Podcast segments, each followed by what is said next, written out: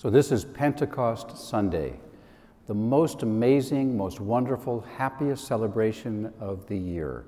And yet, the gospel that describes this event begins with the disciples locked away in fear in a room with the doors locked for fear of the dangerous people who are outside, the same people who killed Jesus. They are afraid of those people. And amazingly, Jesus comes and stands before them.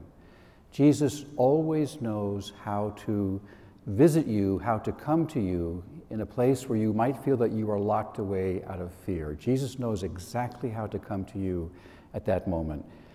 And uh, it just shows that Jesus is always with us. There's never a time that he is absent in our life, and he has been with you during this entire quarantine era.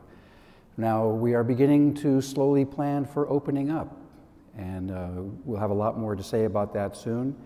But we're beginning those plans to, uh, to open up and to start again anew. This is the time, by the way, which is really beautiful timing, when schools around the country are either conducting or planning their graduation exercises, their commencement ceremonies.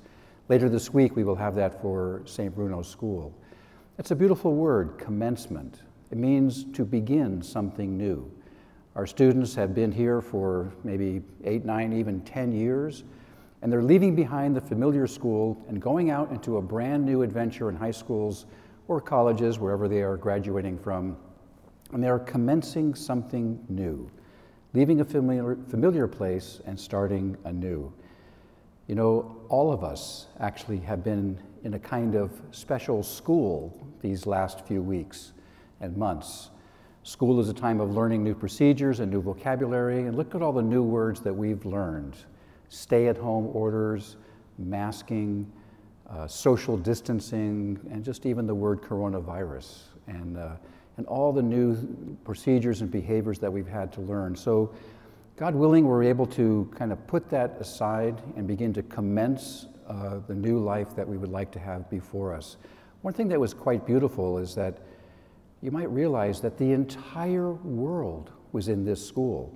It wasn't just us here in Los Angeles or Whittier or the United States, but Europe and Asia and Africa and South America, the entire planet, the entire population of the world, all at the same time, was going to the same school and cooperating in a beautiful way. Everyone was on the same page. I think never before in human history has, has there been that much cooperation. Going forward now, as we slowly open up, there's differences of opinion about how to go forward. I certainly understand that. Some want to go faster than others, some want to go slower. It's a, it's a judgment call how this happens. But we are in this beginning of this kind of commencement time uh, coming out. So please stay tuned to our website where you are right now.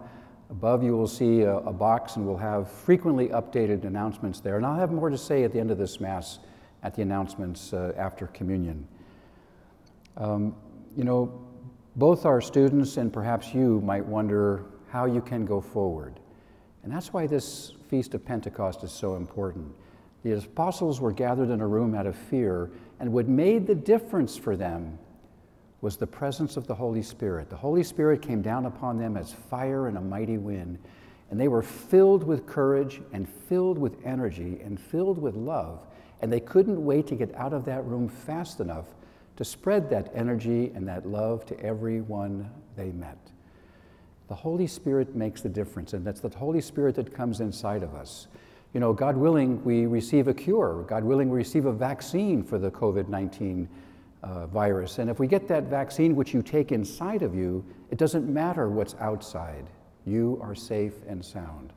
And that's our understanding of the Holy Spirit as well. That Holy Spirit that comes within you, like it came in with the disciples, that you are at peace, you are filled with energy, you are filled with faith, hope, and love, no matter what is going on outside. The Holy Spirit will be with you always to act in love, especially to those most vulnerable. So, the love that we have will be for both those who are vulnerable and elderly and perhaps most susceptible to the virus, and also our tremendous love for those who need to get out and to work and to take care of their families, to take care of their health, and to be, you know, out in the world again. So our love is for both, and it's a judgment call, and we pray for the wisdom to make the right call going forward. You know, when the disciples burst out, they, were, they faced a crowd that came from all of the different regions of the area, and all of them spoke many, many different languages.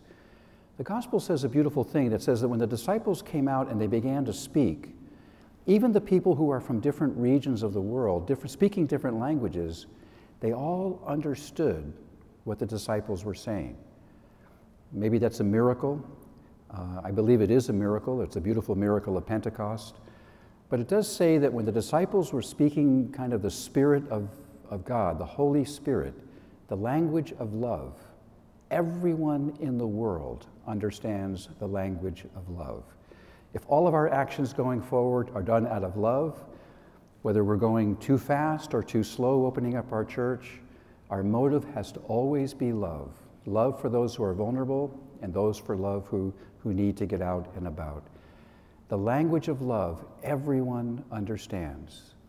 It is the language of the Holy Spirit that we celebrate on Pentecost Sunday. And God bless.